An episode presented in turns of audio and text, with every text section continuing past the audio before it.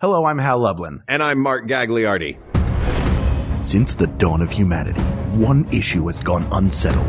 With the fate of the world in the balance, we're here to settle once and for all. West British crisps flavor. That's right. Don't worry, everyone. We got this. Podcast should have a theme song. Podcast should not have a theme song. Yes, they should. No, they shouldn't. They sound good. Yeah, but people are just going to skip past it. You know what? You're right. We got this. Best British crisps flavor.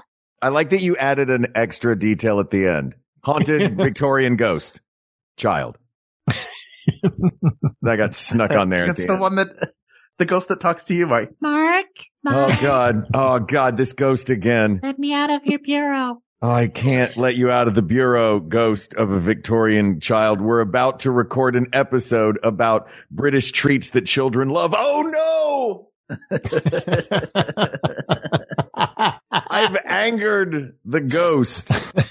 Welcome to We Got This with Mark and Hal. The show that settles the debates nobody else will touch. And today we are flying across the pond Yeah, we are. to jolly old England. And this is fun, Mark. You have no idea about this, but our guest, the great John Kovalic is here. He will text me. We'll text back and forth, will text about episodes. He's had Mhm. great suggestions over time. We have talked about him coming on and then eventually, eventually, what didn't you say? Like, I'm just going to send you these crisps because I want you to try them and, and settle this. And it's Yes. like, well, you have to come on too. What, you were born in England.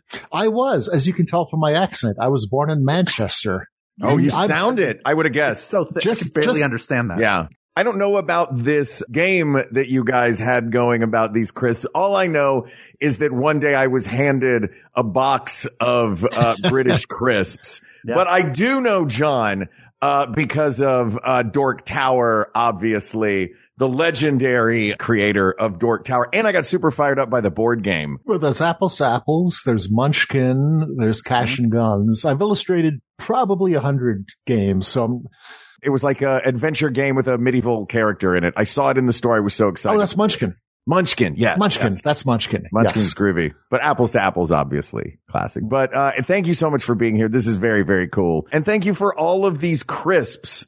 I mean, They're not potato mountains, chips, they are mountains crisps. of them. Yeah. Don't call them, uh, chips. They're, these are crisps. And what do you know about Walkers? What is your relationship to this particular snack treat? Well, Walker's uh, was the main crisp manufacturer when I was growing up. Mhm. Um, so I grew up in, I was born in Manchester, but mostly raised in Somerset, which is the southwest uh, west of England. Mhm. um, in the city of Glastonbury, which is now famous for a giant music festival every year, but which to me will always be home of the best fish and chips in Britain, nice fish and chips, which is just fantastic and delightful. But these are, so I picked up these packs, the basic packs of British crisps. These are what, as a schoolboy, you would grab from the newsagent or the corner store. Um, the basic flavors are like the central ones, I think, to being British. Um, you got your cheese and onion, your salt and vinegar, your ready salted prawn cocktail, smoky bacon, roast chicken. Um, there's even the unsalted salt and shake, which comes with its own little packet of salt, which you can salt yourself. Which was an odd one. It's an odd Yes. one. I'm not used to that. That was the original that, that, uh, companies were using even before Smith's was doing that before, uh, they started adding the flavors and pre-salting them, correct? Yes, yes, it it saved huge amounts in mechanization. Apparently, I'm Can I ask a question here? Hi, Hal, Hal Lublin, Crisp Times. I've had, I mean, I remember like the unsalted wave of the 80s and 90s where like supposed stuff's supposed to be healthy, maybe like just pre-Olestra and everything, everything unsalted is, is miserable. Maybe Hmm. not, sometimes pretzels are okay, but like after three pretzels that are unsalted, you're like, I'm being pranked. Are you supposed Yeah. to spit in the bag and then pour the salt in so it sticks? Because as far as I know, like pot- pot- chips or crisps, uh, chi- these are potato chips for, for those of you stateside. It's what we would call them. Mhm. They're essentially the roofing shingles of food. So in that they are designed to not pick up, like things will bounce off of them. It's like you're throwing rocks Yeah. at a shield. They're not Maybe, going to spray, maybe they spray a little Pam on there. You see, when I was a kid, so back in the back in the late seventies, when I was in mm-hmm. school, I vaguely remember a marketing push for these salt and shake bags. And the salt and shake at that point was supposed to be a plus. You could add your own salt. My assumption is, and I, I have not picked up a bag of these in almost literally 40 years. Wow. In fact, I was kind of surprised they still made them. Um, but my assumption was always that there's enough grease on the crisps that a certain amount of It'll the hold a salt bit in. should stick. Um, so the oil, you know, you can spit on them if you want, I suppose. um, I'm, who am I to, you know, uh, to disparage local customs? Uh, but you know, my, it, it, it was an odd thing back then and it honestly is still an odd thing now. And they are still around, which I was a little, again, shocked at. Question for you, yes. Uh, sorry, uh, Mark Gagliardi, uh, Crispin Science Monitor. Um, the, um, you mentioned earlier the, uh, the person that you would buy your crisps from and you breezed right by it and it sounded like a spy job from MI6. What did you call that person? News agents.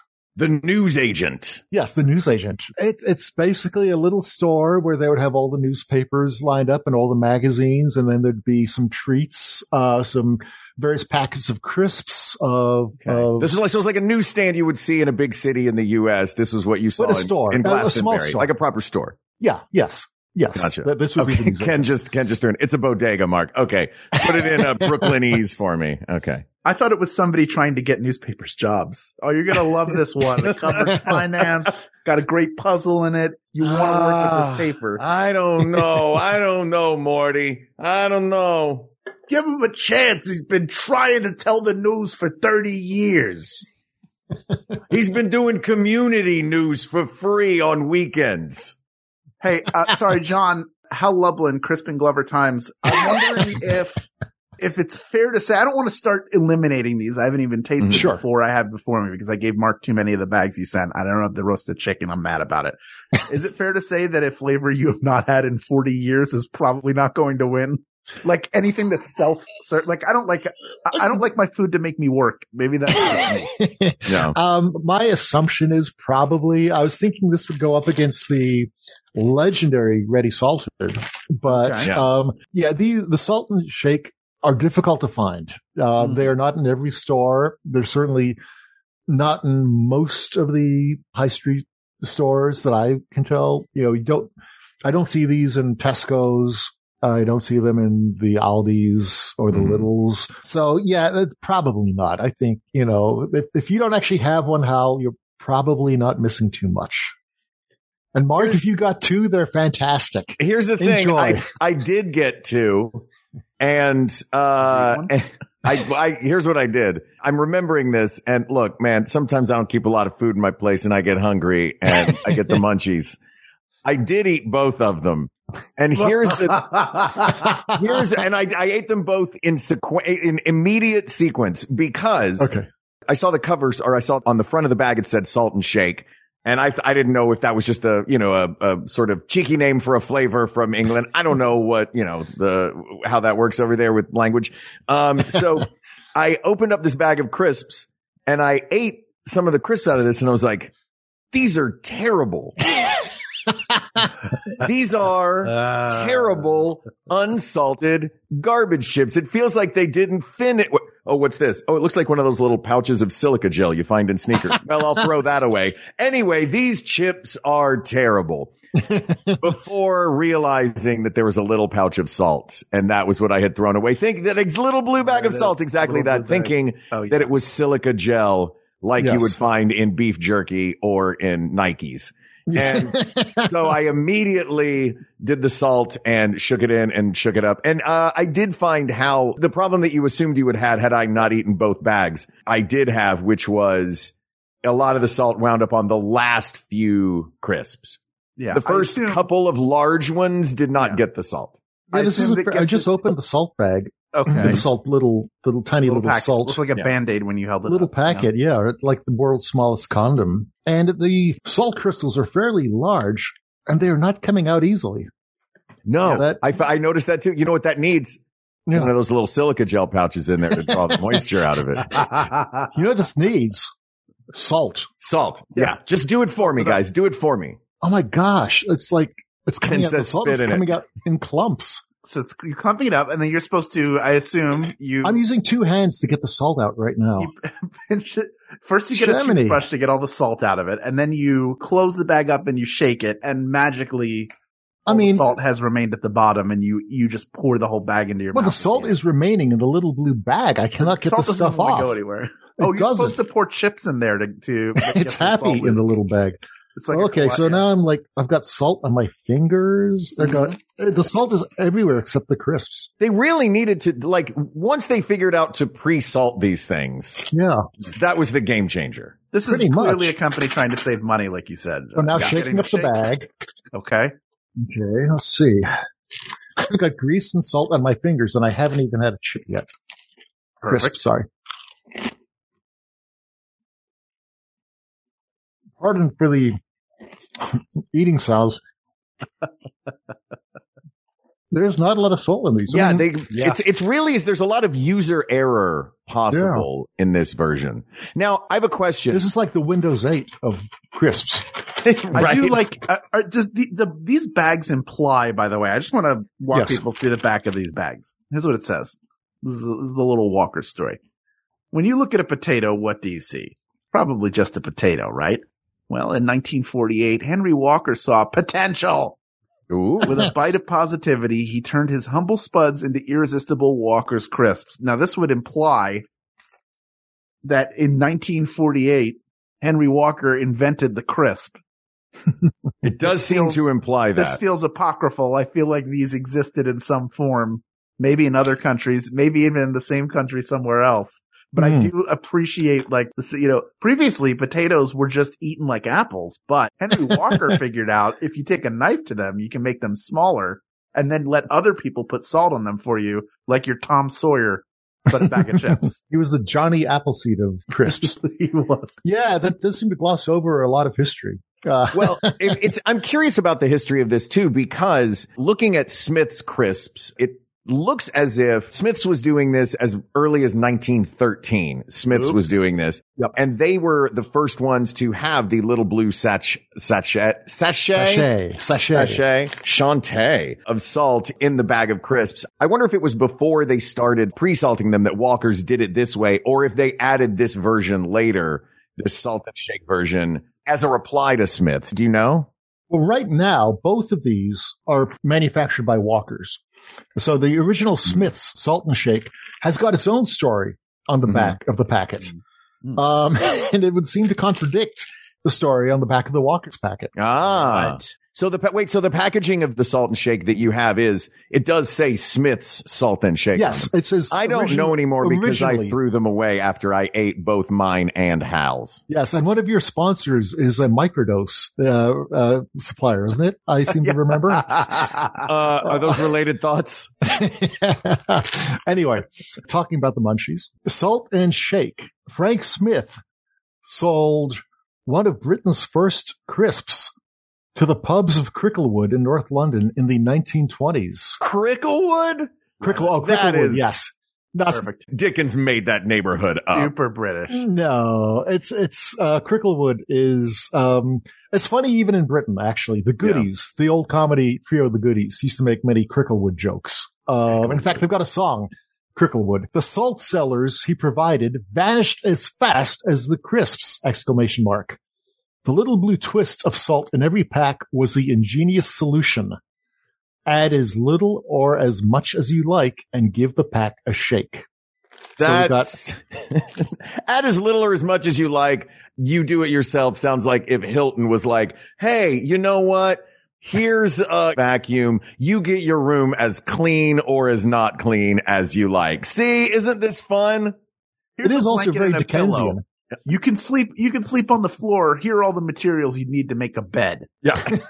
Welcome you have, is it, doesn't this sound fun? Make it your way. Yeah, it's You a, know- it's as a chore that's disguised as a choice. That's the problem.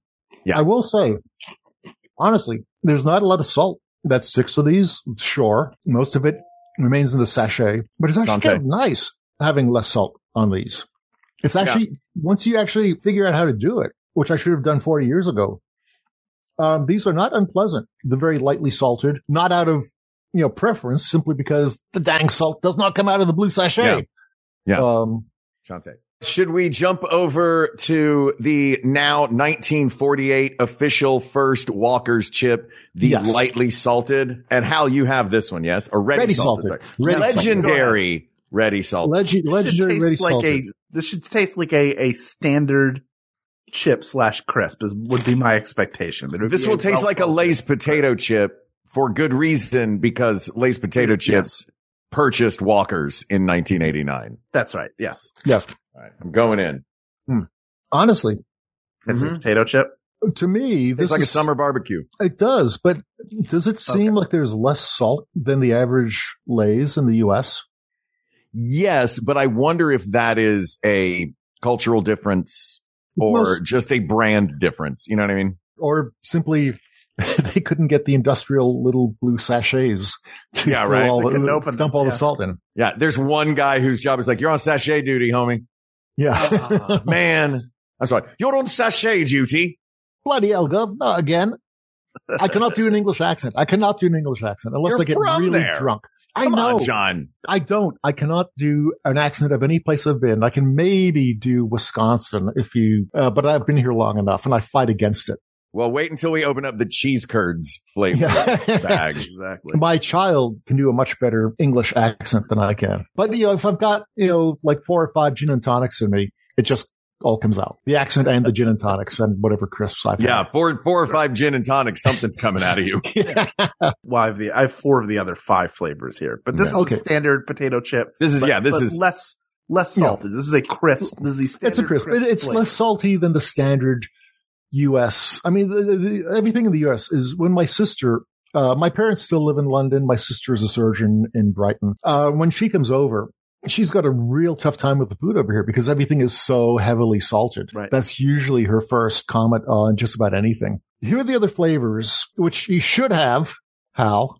mm. everything but chicken. I have everything but chicken. Yes, we've got uh, the two classic British flavors, cheese and onion and salt and vinegar. Yes. I'll throw a couple more little history bits in there for you. Gotta love the snack manufacturers because when in the 1950s, in 1952, two guys won a Nobel Prize for the invention of the partition chromatograph chemistry tool. What did the chip manufacturers immediately do? Within five years, they had used that bit of science, Nobel Prize winning science to create powder to put on chips or crisps. I'm going to keep, I I'm going to keep saying chips in this episode and Yeah. probably I'm going to have to put a quarter in the Wah, crisp wah, wah, wah, wah, wah, wah, wah, wah, wah, wah. Did you just womp womp now. me to the queen?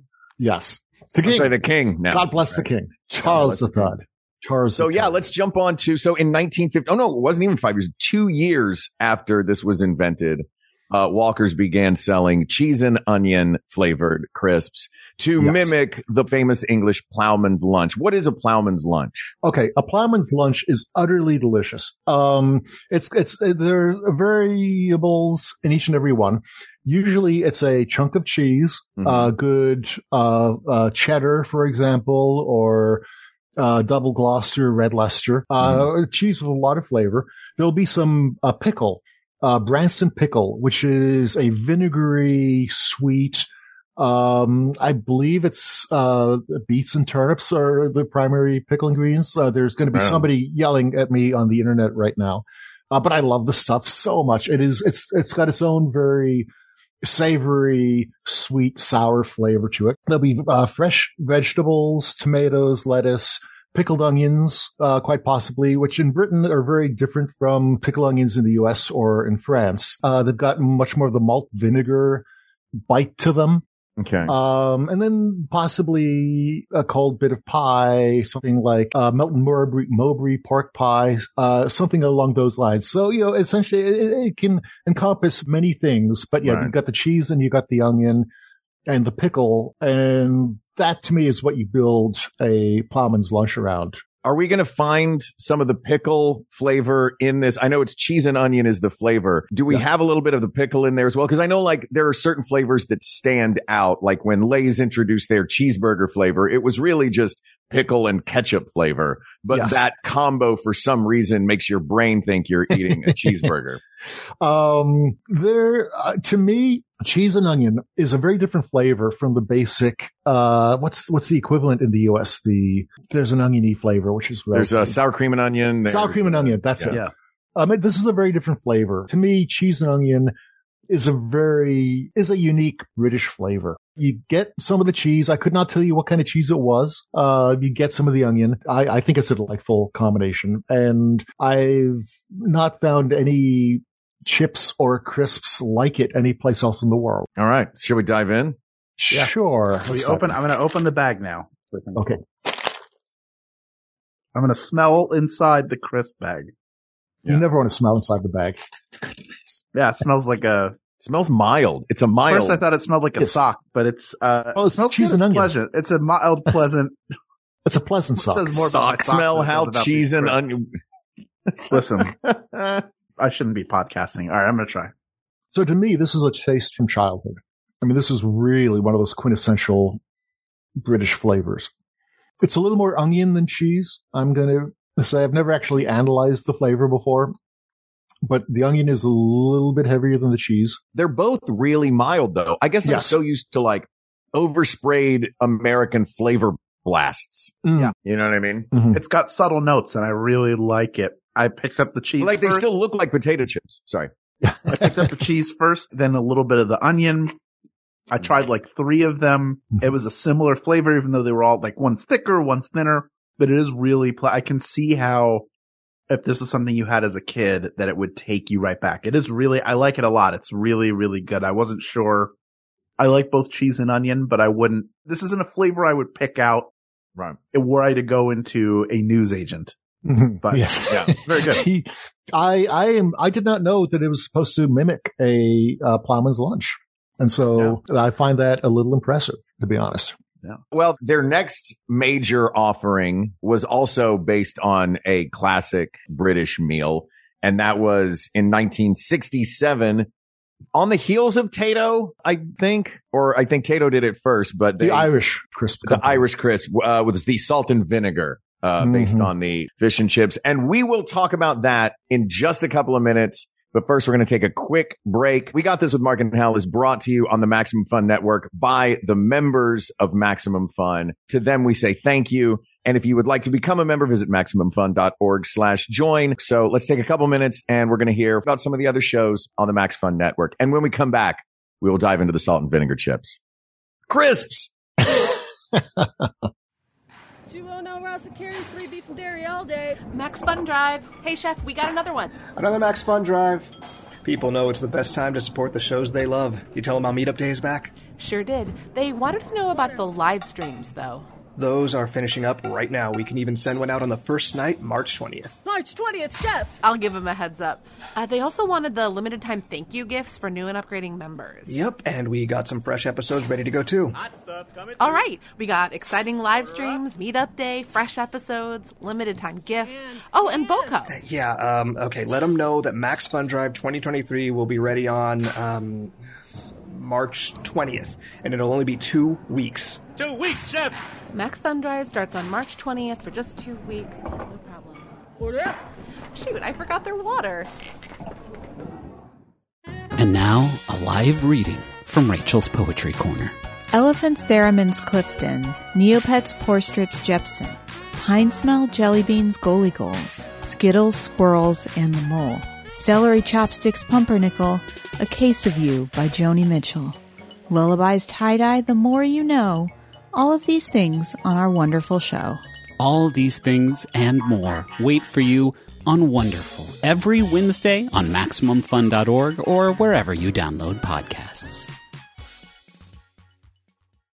All right, let's open the salt and vinegar and try it. Here we go. Opening the salt Okay. and vinegar. All right. This is now of the major flavors of crisps from Walker's. Oh, uh, the main three would you say are ready salted, cheese and onion, and salt and vinegar? Probably. I mean, there's prob- possibly going to be some folks who say prawn cocktail Mm-hmm. goes in amongst them now. Okay. But to me, those three would be it. I wonder if it also comes from the times that they were released because these are some of the oldest. 1954. This was 1967, and then prawn cocktail and uh, roast chicken, which we'll talk about later, came along in the 70s. But let's dive into these. This one's I'm opening the bag. feet. Um, it made me throw up almost. I smelled it a bunch of times just to be like, is it really? is it? Is it? I like. I Hal, you're gonna pass out if you keep your face buried in a bag. Uh, what? Are, I'm I'm a I'm the horse of eating crisps. Oh, that's malt vinegar. Obviously, you're going to get strong malt vinegar Yep. and barely any salt. Hmm But again, it's it's it's uh, the the British crisps overall do seem to be much more lightly salted. I love how American mild they are. I really do. I like that a lot. You know, that's a very good point because you can get salt and vinegar Pringles here in the states. And they are Yep. sharp. Yes, It's like eating, Yes. it's like the, it's like a salty version of Sour Patch Kids. Like they just, they pucker you up really tight. yeah. But I would say even you know I, I- I see how wincing there over the I Zoom. don't like it. Not your favorite. For Uh-uh. Here's the funny thing. Hmm. So in Britain, like many countries over the last couple of decades, Walkers will release novelty flavors. Sure. Mhm. One World Cup 12 years ago or so, they had like a dozen different flavors. And I think one of them was roadkill, uh, roadkill possum or something like that. Or maybe it was possum flavor for the US team. Uh, Wow. but um, the last couple of trips I've had over to visit my family, there haven't been any of these novelty flavors. But last summer, when I was there, Walker's released a Taste Icon line supporting local restaurants. And surprisingly, one of the best flavors for Britain was their chicken burrito flavor, which was actually a very subtle and very well done. But the worst of the four flavors they had was their fish and chip flavor, which to me tasted like an off-brand, incredibly mild salt and vinegar. I mean, you just Yeah. got no fish out of this at all. Do you want just- fish out of that though? Like, do you, if you look at a, ba- a bunch of different bags of crisps and you're like, the one I'm going to pick is fish. Mhm. Well, we do have prawn. in Thailand and in China. I mean, I, I, I love junk food from all over the world. Mm-hmm. and they are not shy about their fish flavors there. And again, it's um, Mhm. uh, Walker's, not Walker's Lays, you know, is you, you'll go into an Asian market and you'll see these potato chips from China, from Thailand. And if you get one of their fish flavors, cuttlefish, crab, pickled fish, they are not subtle about Yeah, it at I all. guess It's I have very- had like crab and I've had prawn before. I, I just think fish. I think like flounder, like a big fillet of a piece of fish. Like in my brain, it's Heathcliff with the cloche on top of the bones. yeah, and the basic British chippy is going to be cod or haddock or plaice. Right. you know, cod and haddock being very meaty uh, fish. And I think you could get away with that in a crisp. But if something is called fish and chips, yeah, I'm kind of looking Yeah. for something more than just a off-brand salt and vinegar flavor. Yeah. Well, what do we think of this salt and vinegar flavor? How does it I'm a stack fan. up? I mean, I, I know Hal winced, but again, to me, like this it. is a taste of childhood. Yeah. the mild flavors feel like every bag of chip, every bag of crisps is saying, terribly sorry. I'm terribly sorry. Would you like a small, a skosh of salt? Do you not like it because it's, do you like, No, do you I- not like it because it's too mild or is I'm it not too malted- strong? I'm not a malted vinegar guy. I Ah, understand it. I do understand it. I don't Mhm. mind it in a mild sense, but I also like if I got fish and chips, I'd probably do salt and maybe just eat it that way, or like maybe maybe I'd put a little bit on. I wouldn't be like, Yeah. oh, like, you okay, see- lunch all night. Like I, you know, I'm not gonna. That's When I was- do. You have done every chimney sweep from that scene, haven't you? You've, you're just working your way down the line of chimney sweeps from Step in Time. I'm gonna start moving into the Beatles. and, Oh, all these crisps or crackers to try. See, I remember my first year of university at uh, Queen Mary College, London, Mm. and I lived with my friends way out on the far, far west side, a place called Northolt, uh, way, way, way down the uh, central line. And you got off at Northolt, at this little, very British suburban row houses, everything like that. And there was a chippy, and it was a long walk to our house from the tube stop. And I would stop at this chippy at the time. I think a bag of chips was like 50 pence, 60 pence. And I would load these up with salt, and then I would put so much malt vinegar on them. I would have to rip a little hole in the bottom of the bag so that the excess could drain off. Wow. That is, that is the, you know, if you go to a chippy and they ask, "Uh, do you want salt and vinegar on it? And they put it on, you'll just get a couple of shakes of vinegar. Mm-hmm. Most, and this will only be the top few chips. And so, no, you got to like soak these things. They've got to, you got to drown them. They've got to be like Titanic level victims. I don't know. uh, I gotta. I gotta say, I, I appreciate that. I'm not a wet snack food guy. Yeah. I No, also I- don't put the popcorn on at the movie theater because, or put the butter on the popcorn at the movie theater. Then like, it's How just, I, it's a wet, it's my snack is now wet. I might as well pull a, pour a bowl of cereal, pour milk on it, and then eat it with my hands. Possibly, but British chips are pretty soft and soggy to begin with. They're not like Yeah. American Yeah. French fries. These are going to be very thick cut things. Yeah. Uh, they've only been fried once. So you don't get the double fry crispiness on the outside. Gotcha. Um, for the most part, some places do, but uh, your average chippy, I, I don't believe, uh, is going to go into that level. And yeah, you get them, they've been under a heat lamp for the most part, so they're a little soggy to begin with. And you know, I know I'm upselling British cuisine here. Yeah, really. Um, I look, you're selling past the close though. I enjoy a good fish and chips. Come for the vinegar, stay for the sog. Well, let's jump forward a little bit. So now we've got we've got a few thoughts on the the cheese and onion and a few thoughts on the salt and vinegar, both based on uh, classic British dishes. Mhm. And now we're going to move on to a classic British dinner from the 1970s, popularized in the 1970s. For our appetizer, we're going to have a chilled prawn cocktail. And then for our main course, we'll be having a crispy roast chicken a la Walker's. Uh, crispy, uh, being the actual word written in slight cursive on the bag. So, uh, Yes. you want to start with the, what is it? The supreme, prawn Supreme cocktail. prawn cocktail. Does that mean it has sour cream and tomatoes? Mm, you know, I think it means uh, Diana Ross really loves these. I like that. um, Oh, but like no, I've smell. never seen Supreme uh, growing up over there. They're bursting with more flavor according Oh. to the bag. You don't like that, Hal? I don't like the smell. It's ve- it's very prawny. The smell is very prawny. I'm gonna hold on. I don't. Wanna, I want to try these. I know they're not gonna taste like they smell, but I'm just looking at what's going on here? Okay, it Kind of tastes like ketchup farted. prawn, well, actually, which is not bad. Um, you know, for in Britain, a prawn cocktail is going to be very different from an American shrimp cocktail. It's not horseradish based. It's very mayonnaise based. So to me, Oh, interesting. So the cocktail sauce is what's what is in the cocktail sauce? Because here it's uh, or in California and United States, it's uh, horseradish sauce, horseradish and uh, ketchup.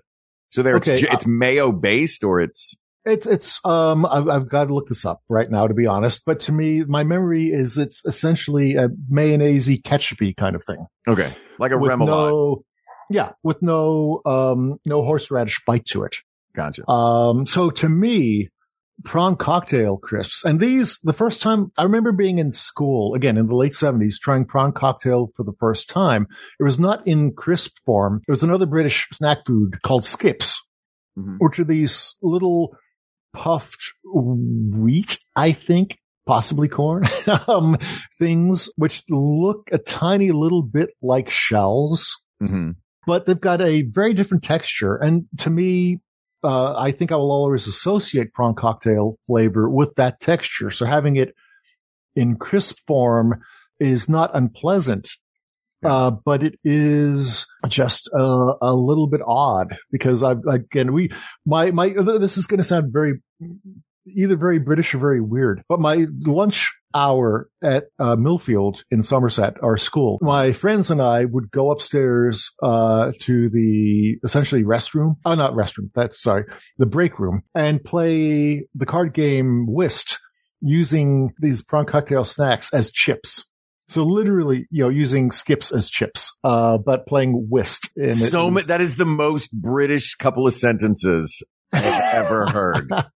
Yeah, really. Oh, Well, playing whist with crisps and chips and anyway, I I, I, I do wish I had not lost my accent at this point. It would be so much more impressive if I had said that. And I mean, how long did you live? It's, I'm impressed that you have lost your accent because you. How long did you live in England before? well, you- I- we okay. So I was born in Manchester, Mhm. and we my parents moved back to the states when I was two, but then we moved back to the UK when I was nine. Gotcha. So I was in the UK from nine to about twenty one.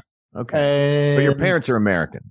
my parents are actually both we're all dual citizens at this point Mhm. but yes my parents originally came from western pennsylvania johnstown pennsylvania just uh johnstown itself and a little place called bosworth uh boswell just outside of johnstown um but my mom now speaks with a very british accent my sister who was born in cumberland maryland we moved over to the UK, back to the UK when she was one. And so Hmm. she now talks with a very southern British accent, combination of London and Brighton. Well, it doesn't take long to get a British accent. If you, uh, any American college student that goes for three days comes back with a British accent, it's just a matter of how long it lasts once they Yes. get back. Yes. If I'm there for about a month, I will Mhm. find the accent unintentionally coming back. Yeah. Um, I'll start slipping into the right, right, yeah, Yeah. right. But it takes about four weeks for it Yeah. to fully, you know, four to eight weeks for it to come back in any significant way.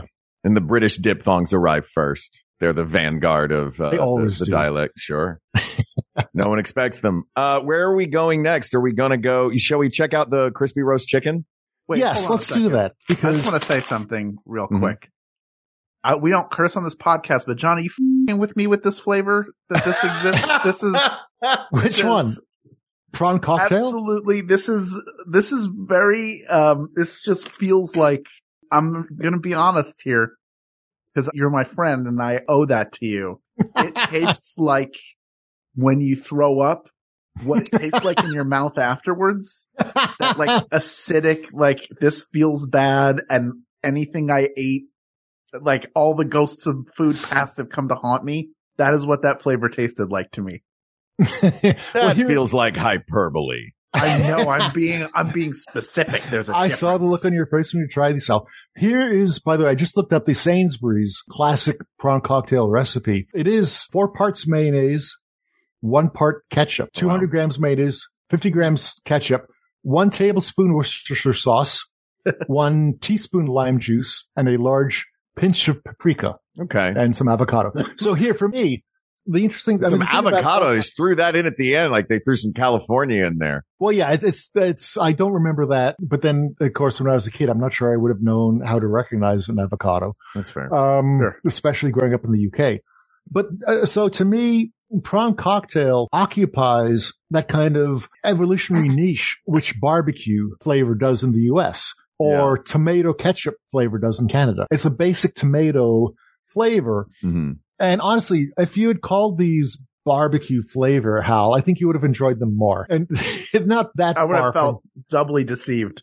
How, how watching you, like watching you physically, uh, eat, watching you physically try to eat these prawn cocktail crisps is hilarious. Well, the smell grabbed me. Yeah.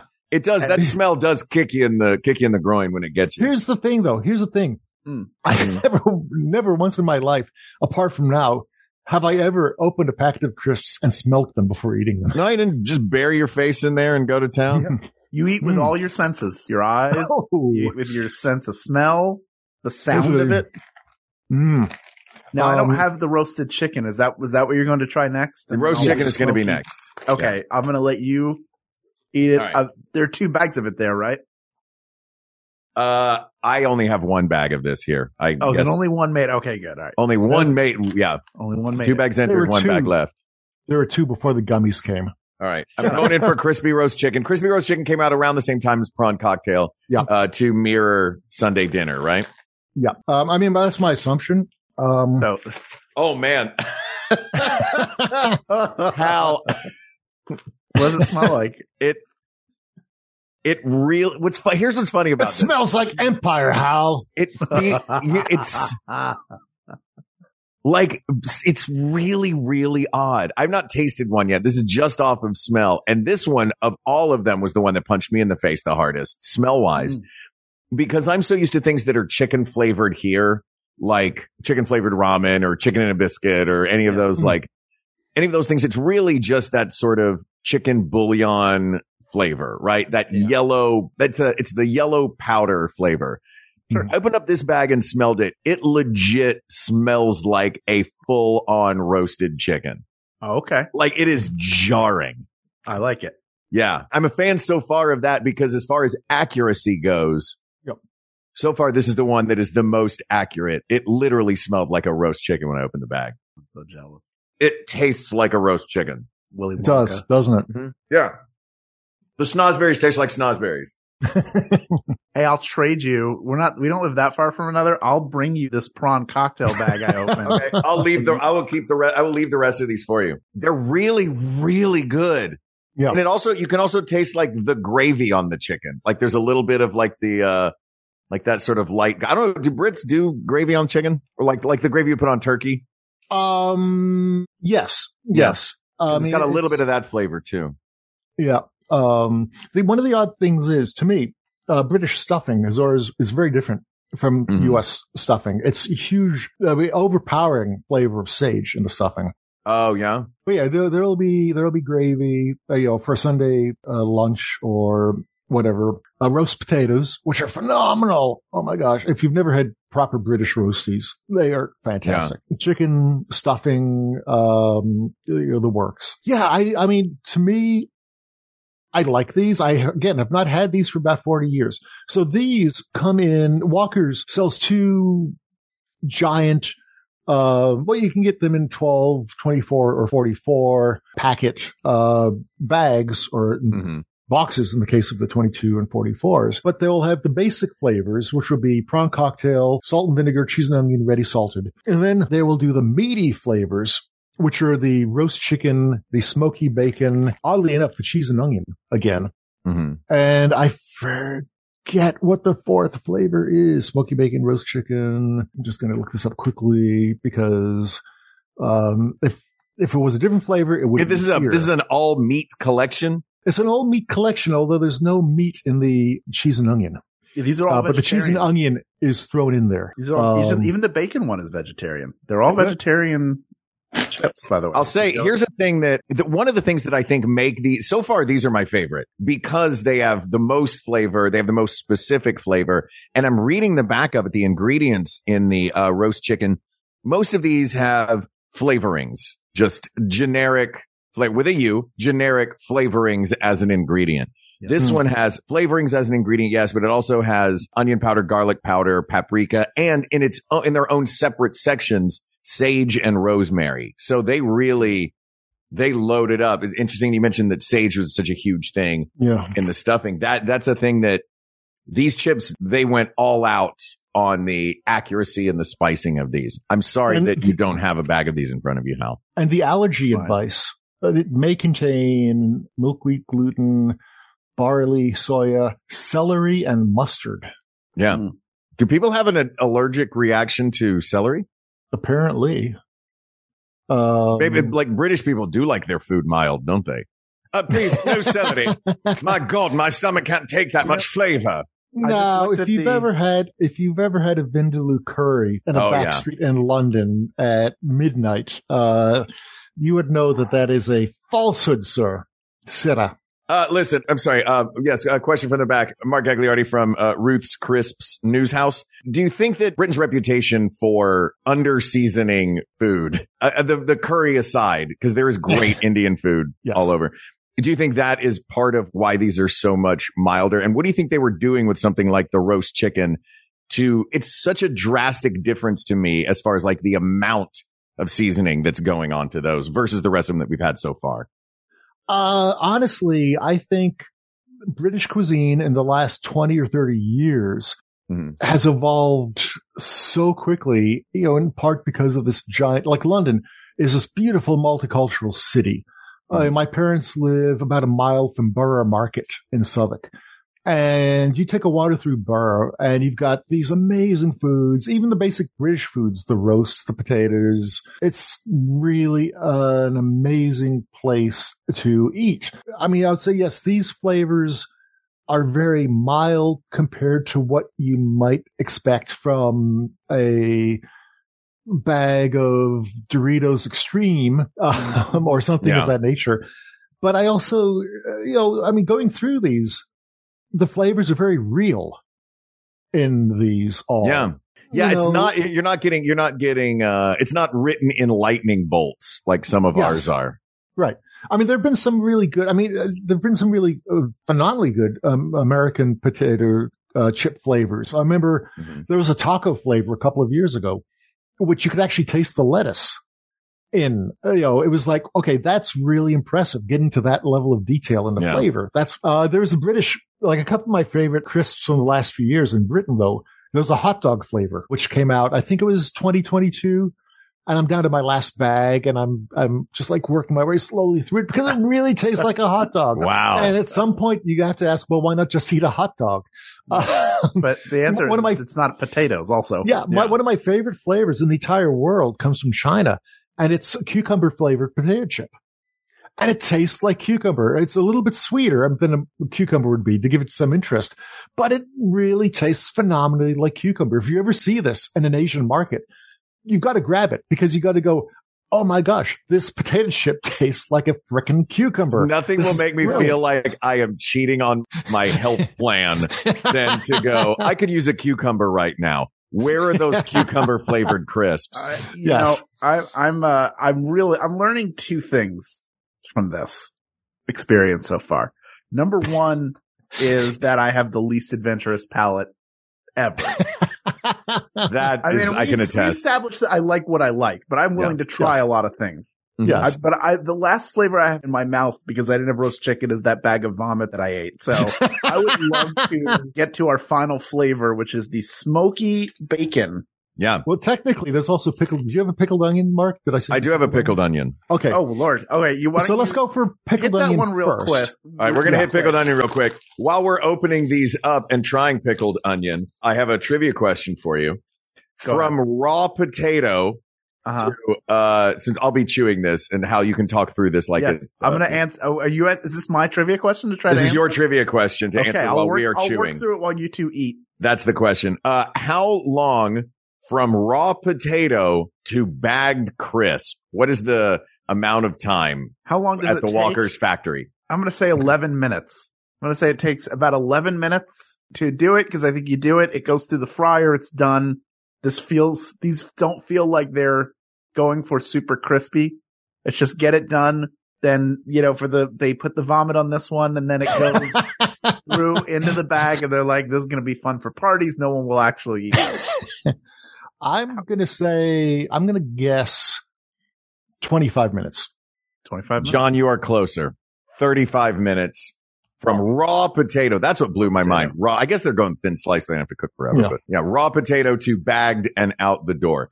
Let's talk about pickled onion. Yes. I think that pickled for me, this is for me personally, pickled onion, it both benefits from and suffers from a similar thing that the crispy roast chicken had, which is these are get now as we're eating these, they're getting more and more flavor to them as mm-hmm. we're modernizing and getting closer to contemporary flavors, I guess. And maybe that, maybe the palate has changed. Maybe that's changed. These puckering pickled onions in the same way that the roast chicken does, to their credit, they taste exactly like pickled onions. But also to their detriment, I do not like pickled onions. Well, these also taste like very British pickled onions. It's the Mhm. malt vinegar. So how Yeah. would be doubled over in pain right now if you had Yeah, oh, these? how you would hate these. because these this is a very malty British pickled onion, the kind you'd get.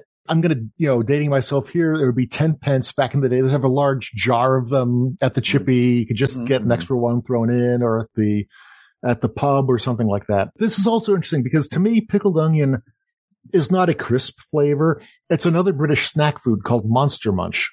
Was the first time, which is a big puffed corn Mm. snack. And Monster Munch came out with a roast beef flavor and a pickled onion flavor back in the late 1970s. Yeah, I was still in school. It was before I went to college. Mhm. And I loved them. I especially loved the pickled onion flavor. So it's very weird because the flavor and the texture to me don't match up on this one. Just because I love the Monster Munch pickled onion Yeah. so much. So that Monster Munch pickled onion came first, and then this I mean, there is something delightfully and horrifyingly British about walkers just kind of going around and co-opting other chip cultures and uh, making them their own. Uh, and it seems like they did that with pickled onion. It's basically what Lay's has done around the world, buying up all of these. Like I was in Russia, in Siberia 15 years ago and got a little, found a little store where they're selling a crab flavored potato chip with the Lay's logo on it. Yeah. Well, So- listen, these, uh, I don't know. I've never had the puffed version of the Yes. pickled onion, but these are, they are exactly what they promise to be on the bag. Yes. They Yes, are. They these are- taste like, they taste like pickled onions. These are about as powerful as the uh, salt and vinegar Pringles here in the States. It's Yeah. a very in your face flavor. There's no subtlety to it.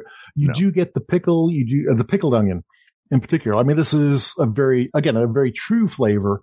hmm Definitely not, you know, a classic flavor to me for a crisp, but, you know, be that as it may. Now, the one thing I will just want to throw in here, my football club, Mhm. Leicester City, for a while we lived in the Midlands up in Rutland and my dad would take us to Leicester City games. hmm And for a while, Leicester City was sponsored by Walkers. Well, Leicester's it- the home of walkers, right? Yes. Yes. And to this day, it kills me that I never bought a Leicester City jersey with the Walkers logo on Oh. the front. Oh Um, man, speaking of things that are delightfully British. Yes. Yes. Holy moly. All right. Shall we jump from things that are delightfully British to things that feel almost American because we're Yeah. the ones that cornered the market on making everything taste like bacon. Uh, this is Well- smoky bacon, sizzling bacon. smoky bacon. So British bacon.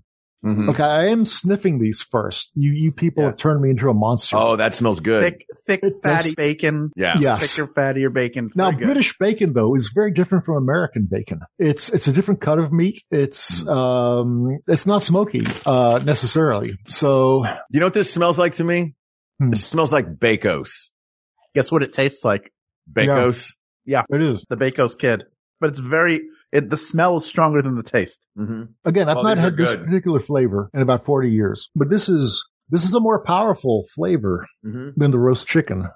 Definitely. And the cheese and onion.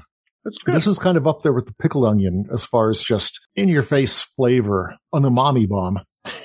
Yeah, it really is. Yeah, umami bomb is a perfect way to put it because that smokiness and that, like, that's one of those things that we figured out how to do well Mhm. is, uh, is smoke. I wonder if, if this uses, now I'm taking a look on this to see smoky bacon seasoning. All right. Have you guys ever, uh, used, have you ever cooked with liquid smoke?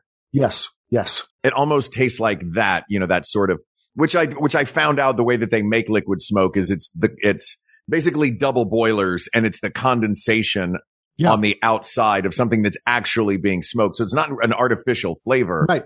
It's being, No, no. it's just smoke being distilled. Yeah. If, if you've got, you know, if you don't have time to, or the space to put up a smoker outside, Mhm. there's no shame in liquid smoke. It can be a delightful addition to ribs that you make in the oven. Mm-hmm.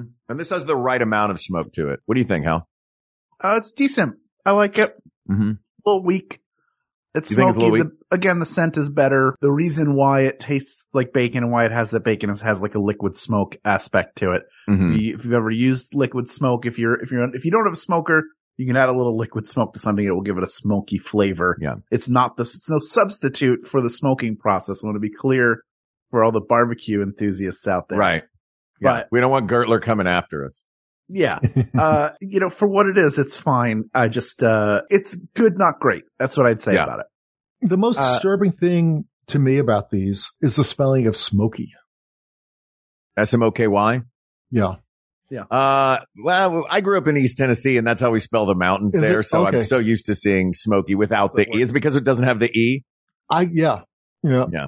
But you hear, I'm That's bear specific, isn't? Isn't the E in Smokey Bear specific? Uh, I've got, I'm looking up some, like this Smoky's barbecue house with the E, Smoky Uh. Bones Rockford. But here in Madison, Smoky Jon's is with the no E. Um, which is a pretty decent barbecue place. Yeah. Um, it's normally EY here in the States. It is an EY. okay. That's a traditional. I'm looking up in HarperCollins right now. I should look up in Webster's because Webster's follows me on Twitter. Sorry, Webster. The Um, dictionary follows you on Twitter? I know. It, this is the, the supreme irony with my typos. That's pretty great. Um, well, So have we, have, is that, does that conclude our taste test? That is, It there is does. one, there are two flavors which I was not able to obtain Mhm. this, uh, uh, these last two trips. Roadkill No, no, sir. at Roadkill Um, and Hot Dog. I would not share a hot dog if I found out. Wow. those because Wow, those are John. pretty. Uh, but the, as far as classic, to me, as far as classic British flavors for crisps go, I remember, I seem to remember roast beef, but it could have been beef and onion, Mhm. which Walker's brought back in 2015. And, but I've not seen this and it's definitely not in their meaty pack with the smoky bacon, the roasted Yeah. chicken, the prawn cocktail, and the cheese and onion. Well, of the ones we Um, have then, Yes. That, oh, sorry, was Um, there, was there, there was one other one you, you were going to say? No, beef and onion, and the other one is more of a seasonal because I don't often see pickled onion around, uh, but occasionally you'll see pickled onion, and occasionally you'll see Worcestershire sauce, which comes in a Oh. purple bag. Mm-hmm. Um, and occasionally uh, another. This is seems to me, if my memory serves me correctly, a little more rare. Um, is Marmite. You can get Marmite flavored crisps from Oh, time wow. to time. So these aren't in the, so what I've tried to give you is basically what you can get on an average day somewhere in the United Kingdom, um, of Great Britain, Wales, Scotland, and Northern Ireland. Um, Put 'em all in there. and yeah, so these, this is, this is basically, you know, the core of British crispdom. All right. Ooh. By the way, here's something which I just learned. I mean, okay, so most most of the time in Britain, salt and vinegar is blue, cheese and onion is green. And I feel I'm being gaslit here because Walker's cheese and onion is blue, salt Yes. and vinegar is green. And Mm. my memory tells me that when I was a child, it was the other way around. But I went to Walker's. Walker's has got a website and they've got a essentially answer frequently asked questions page. Mhm. And according to them, their salt and vinegar has always been green and their cheese and onion has always been blue. Well, And my memory just does not agree with this, but you know, I'm, I have uh, assuming other people can correct, uh, can see this and say that yes, they are correct. Look, I'm going to be honest. On this particular episode about British crisps, I did not have Mandela effect on my bingo card, but I'm going to write it into the free space in the middle. It's it's And a Mandela lot of effect. Uh, let's a lot of people, but really a lot is. of people agree because Walker's had to actually state Yeah. we did not change our colors here. all, So all of our gotten- lives are a lie we learn as we age. I, here's what I want to do. Okay. Sometimes we would go and like eliminate them one by one. I Mhm. think Yes. there's a clear winner in this bunch of chi- of crisps, rather, yeah. and I think it's one of the flavors all three of us ate. Interesting. And I'm just quick, yes or no. Do you have a clear favorite, John? Yes or no? yes. Okay, Mark, do you have a clear favorite? Yes or no? Uh, no. Well, yeah, but it's one of the ones, it's not one of the ones that you It's not going to be roasted chicken. I think it's roast. Well, because here's the thing. It's not just about favorite. We're Yeah. trying to look objectively and yes. Objectively, one thing that I can see that the roast chicken has going for it over the others is it is objectively tastes like it tastes like roast chicken. Really, I, I like the cheese and onion, and I'll tell you why, because it is, Okay. it's, the mild actually works in its favor, where it doesn't in any of these other crisps. The malted, you know, the prawn is like, the notes are all over the place. Like it is- Mhm. It is hitting every sense in the exact wrong way. The salt and vinegar, the vinegar is so overpowering that Mhm. if you don't like malt vinegar, you cannot stomach these chips. The smoky bacon is fine. It's ultimately like a trick. The smell is way better than the taste yeah. the cheese and onion has a good smell to it. And then you get alternating notes of the cheese and onion as you go through the bag. Are you is a picking this because it's the impressive feat. only one you liked? No, it's, it's, Because all the others have first malt one, vinever in them, so that eliminates like three but of them off the bat. but it's the first one, it's the first one we ate and it stuck with me and I wanted to eat more of it. And I haven't, and I like the smoky bacon, Mhm. but I haven't gone back to it because I like, I've had that. I Yeah. will finish these cheese and onion tonight. I am a fan of the cheese and onion ones. Um, and also I, you know, I love my history. And as a history nerd, the fact that these came out in night, the cheese and onion came out in 1952 and were the first time that the Walker's company was like, Oh, someone no- won a Nobel Prize for a big piece of science. Let's figure out how to make it, ta make our crisps taste like a plowman's lunch using that technology. It is the one that there's all the other ones are standing on its shoulders. And maybe as they through history got added more and more flavor not not just variety, but as far as the punch of the flavor, keeping these pretty mild feels like a cool, good thing to do. So I think, and I, I think that I would argue that the winner is going to be one of the big three, uh, for Walkers, which is the, uh, simply salt or ready salted salt and vinegar or cheese and onion. And of those, I, I would agree with that. Uh, what was your, what was your favorite going in, John? And what are your thoughts? Okay, so here's the interesting thing for me. For years, years and years and years, I was all about the salt and vinegar. Mm-hmm. I love salt and vinegar as a flavor. Again, you you know my habits of drowning uh, chips in these things. I was surprised. Roast chicken was much better than I remembered it Mm-hmm. as a kid. Roast chicken was never really stuck with me as a kid, but over the last couple of years, and it's like I, I was telling myself I would only put in a vote here as a tiebreaker if it was needed. Yeah. But honestly, my favorite flavor over the last couple of years has been cheese and onion. Wow. I think it's wonderful. It's it's subtler than the salt and vinegar. It does uh, have that unique British flavor. You don't find this particular flavor anywhere else in the world that I know of. Uh, you know, possibly Australia. Okay, Ireland. Yes, Mm-hmm. Potatoes as the brand in Ireland. But you know, this is this is very much a flavor of childhood. It stands up. It's been 50 years now. Um, and when I come back from Britain, I will pick up these multi packs for friends, but I will tend to pick up a six pack of cheese and onion for myself. There you go. Well, people of the world, there you go. That sometimes you can have a crisp that you've never had before and, and you understand the feeling of nostalgia that it elicits. Obviously for John, that's a real nostalgia. He grew up with it. Mark and I did not, but I understand there's something familiar about the flavor of it, which I think also is what drew me to it. So you can go to England and find these. You also may find, and maybe it's just out here in LA. I'm sure New York has some similar, but there are enclaves of British folks.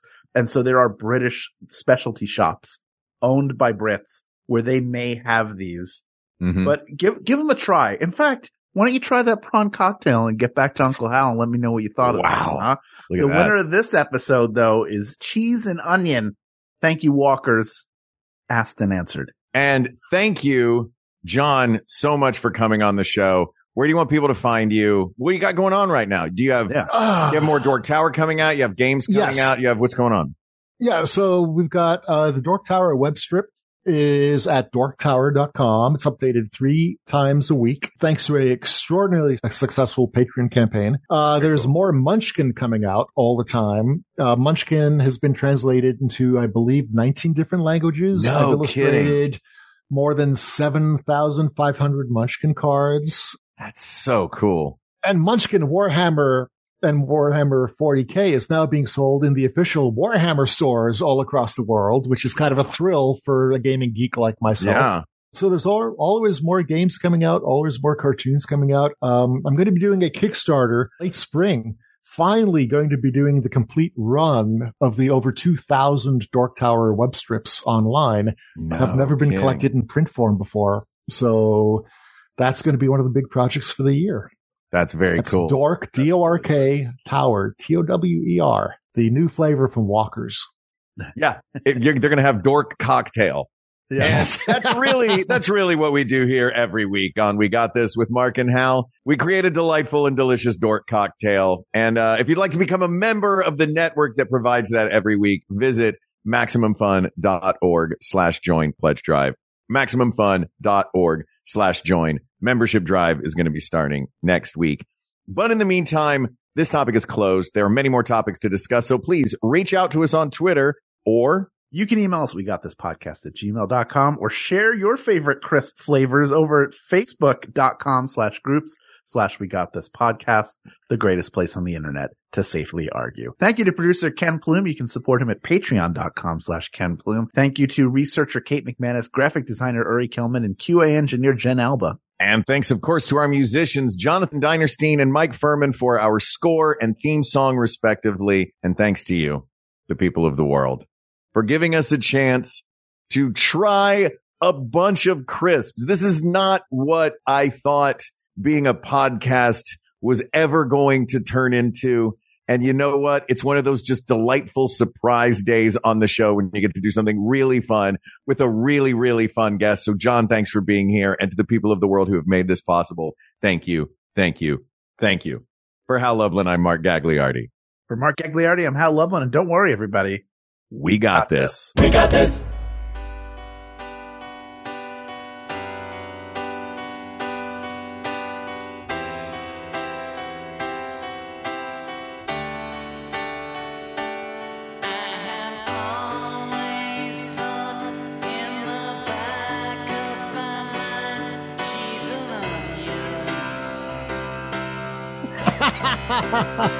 What is that from? That's the Rutles.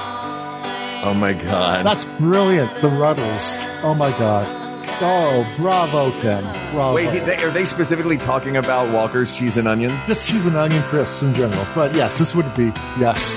Oh my God.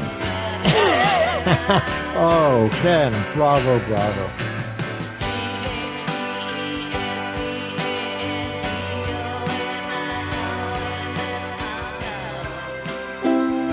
MaximumFun.org. Comedy and culture. Artist owned. Audience supported.